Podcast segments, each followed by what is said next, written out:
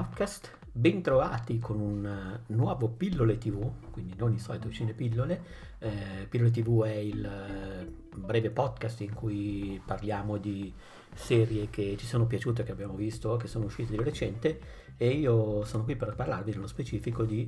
I'm Not Okay With This.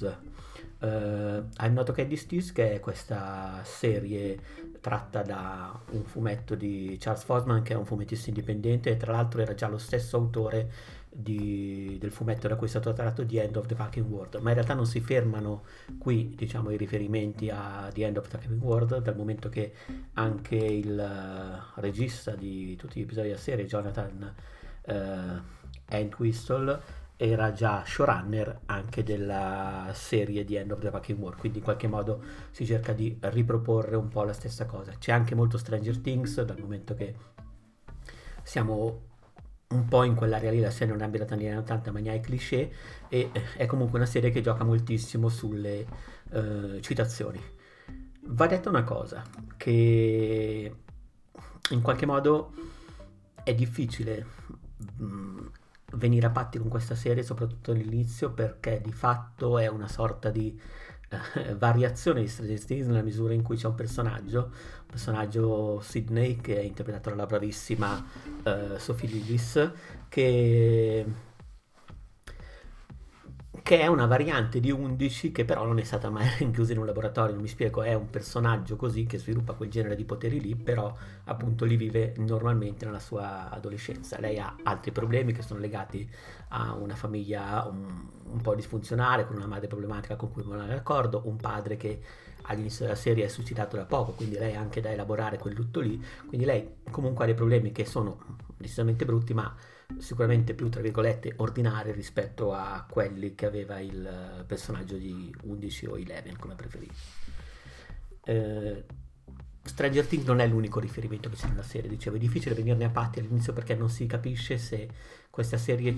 c'è o ci fa se, se ha una personalità eh, sotto tutto quel marmagno di citazioni se ha qualcosa da dire di mm, nuovo o perlomeno di interessante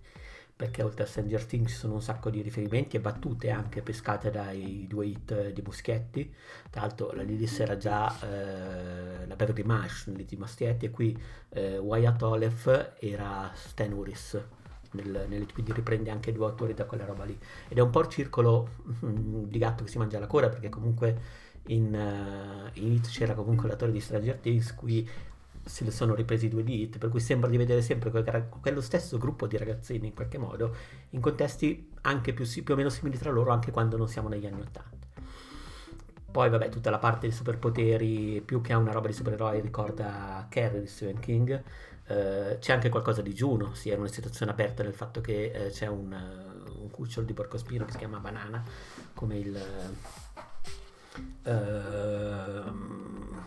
come diciamo in, in Juno. E poi ci sono anche moltissimi riferimenti alla cinematografia di Joe Hughes, a parte che Sofia Lillis è, sembra uscita quasi da eh, Bella e Rosa, però c'è anche proprio il momento Breakfast Club. Nello specifico c'è proprio un intero episodio che come eh, già successo in Joseph Creek, sono sicuro che è successo anche in altre eh, serie o teen drama venute dopo, eh, c'è un intero episodio costruito attorno alla dinamica del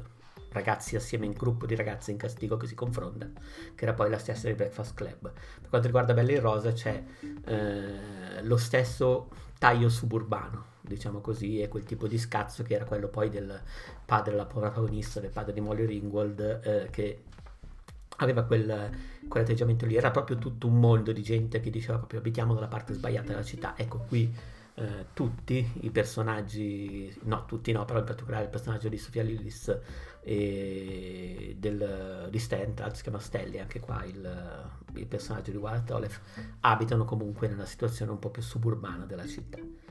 Eh, però ripeto, siamo ai giorni nostri, anche se sono un po' eh, quei giorni nostri che sono quelli che ha costruito un po' questo Netflix verso nel corso degli ultimi anni. Eh, penso ad esempio alle terrificanti avventure di Sabrina, che sono ambientate nel mondo contemporaneo, ma è una versione del mondo contemporaneo dove eh, non so, c'è carta da parati, c'è arredamento anni 80, c'è comunque un rimando a quella che è diventata effettivamente l'estetica dominante di Netflix da un po' di tempo a questa parte. Mi piacerebbe dire Stranger Things in avanti, però poi c'è stato Glow, ci sono state anche altre cose che hanno spinto in quella direzione lì. Uh, c'è anche qualcosa di End of the Fucking World ovviamente perché stiamo parlando appunto di un'opera che è stata tratta dal, da un fumetto dello stesso autore, c'è anche lo stesso regista della serie, uh, cioè, la voce fuori campo, si riconosce quell'uso della colonna sonora molto, eh, molto invasivo, ma non, invasivo non è la parola giusta, però di sicuro molto molto presente, anche perché in effetti eh, a me era piaciuto in The End of the Pocket World e mi è piaciuto pure qui eh, quasi sempre, diciamo. La serie però manca di quello che era un po' lo stile di The End of the World, il cinismo, eh, la serie The End of the World era comunque ehm, una serie dal taglio inglese. Uh, il regista uh, Jonathan Denwist è effettivamente britannico, qui invece uh, decide di essere un po' più americano. E poi vabbè c'è da dire che The End of the Cracking World era anche la versione teenager, ma non per questo meno cruda, o comunque non troppo meno cruda, di Una vita al massimo di Scott che Tony Scott eh, su sceneggiatura di Tarantino e Avery, per cui c'era di Avery, per cui c'era anche quel tipo di umorismo sardonico all'Avery. Qui queste cose ci sono, ci sono di meno, qui siamo nella provincia americana, siamo nei cliché della provincia americana, sembra di essere un po' a Riverdale. Uh, c'è di mezzo, ci sono le partite di football, ci sono le feste di fine anno, ci sono tutte quelle cose lì. E ci sono anche i liceali, che sono la cosa che secondo me funziona meglio. I liceali per come sono stati costruiti, per come sono stati scritti i personaggi e per come effettivamente sono anche stati portati a scena dagli attori, sono tutti bravissimi. Eh, c'è Sofia Lillis si mangia proprio tutti perché già era brava in It, qui è assolutamente strepitosa per la varietà di emozioni che riesce a far filtrare anche nello stesso momento recitativo. Sono bravi tutti, è bravo anche Wyatt Olaf che in It invece non aveva avuto modo di esprimersi molto. Tra l'altro Stan Ulrich è uno dei personaggi, eh, tra virgolette, è il grande assente di It nella seconda parte perché eh, sa, chi conosce il romanzo ha visto il film, sa cosa succede. E è bravissimo anche il fratellino di lei che è interpretato da Hayden Wyatt Song, credo, spero di averlo pronunciato recentemente, che credo fosse il classico attore esordiente, in realtà ha già una bella fila di partecipazioni. E lui è bravissimo perché fa il fratellino che è anche un po' maturo, che però è anche comunque un ragazzino, non lo so, è un bel personaggio però in, gener- in, generale davvero tutta la parte da dramma adolescenziale, cioè che racconta quelli che sono i turbamenti, le ansie, i mal di pancia, i sudori alle mani di una certa fascia di età, per la quale bene o male siamo passati tutti, eh, funziona molto bene. Già il fatto che ci si senta a volte in imbarazzo per i personaggi, però poi ci pensi e dici eh, però caspita sono in imbarazzo perché anch'io queste robe le ho fatte e se non proprio così qualcosa di simile l'ho fatto, perché quella roba è molto vera, funziona molto bene. Di contro sbilancia un po' quella che è la componente sovrannaturale. Certo c'è un accenno al viaggio dell'eroe, alla figura del mentore, viene trattata anche in maniera metareferenziale, diciamo così, e eh, sboccia nel, in un finale che si collega a quello che è in qualche modo un po' l'epilogo della serie. E però in generale questa prima stagione credo che proprio che ce ne sarà una seconda anche perché effettivamente è più una origin story una, una formazione era molto molto basata sul, sui problemi dell'adolescenza e i poteri diventavano un po' una metafora del lutto non, non elaborato della morte del padre cose di questo tipo. Per cui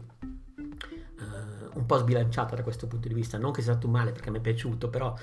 quando poi uh, veniva abbandonata, diciamo così, la storyline uh, adolescenziale, si ritornava un po' sui binari di quella sovrannaturale, un po' mi spiaceva perché avevo voglia di vedere come continuava lì, insomma non sono miscelate benissimo. Poi secondo me la serie ha anche qualche piccolo problema di ritmo, nel senso che ci sono un blocco di episodi, soprattutto nella parte centrale, un po' troppo monocorde, per cui non, eh, non è che sia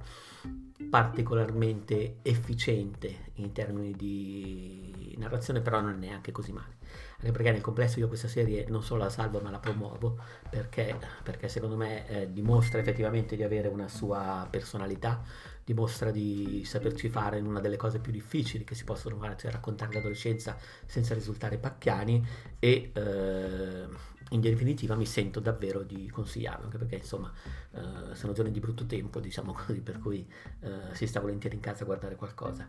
Non è a livello, secondo me, di The End of the Fucking World che ho trovato la prima stagione assolutamente pazzesca, però non siamo nemmeno dalle parti di quello che era 13. Detto questo, direi che non ho molto altro da aggiungere. Grazie mille per eh, essermi stati ascolti, uh, ad ascoltare in uh, questo pillole TV, tanto mi pare che non se lo facessero da un po' di tempo. Alla prossima e ciao. Ah, dimenticavo, la serie si trova, scusate, su Netflix.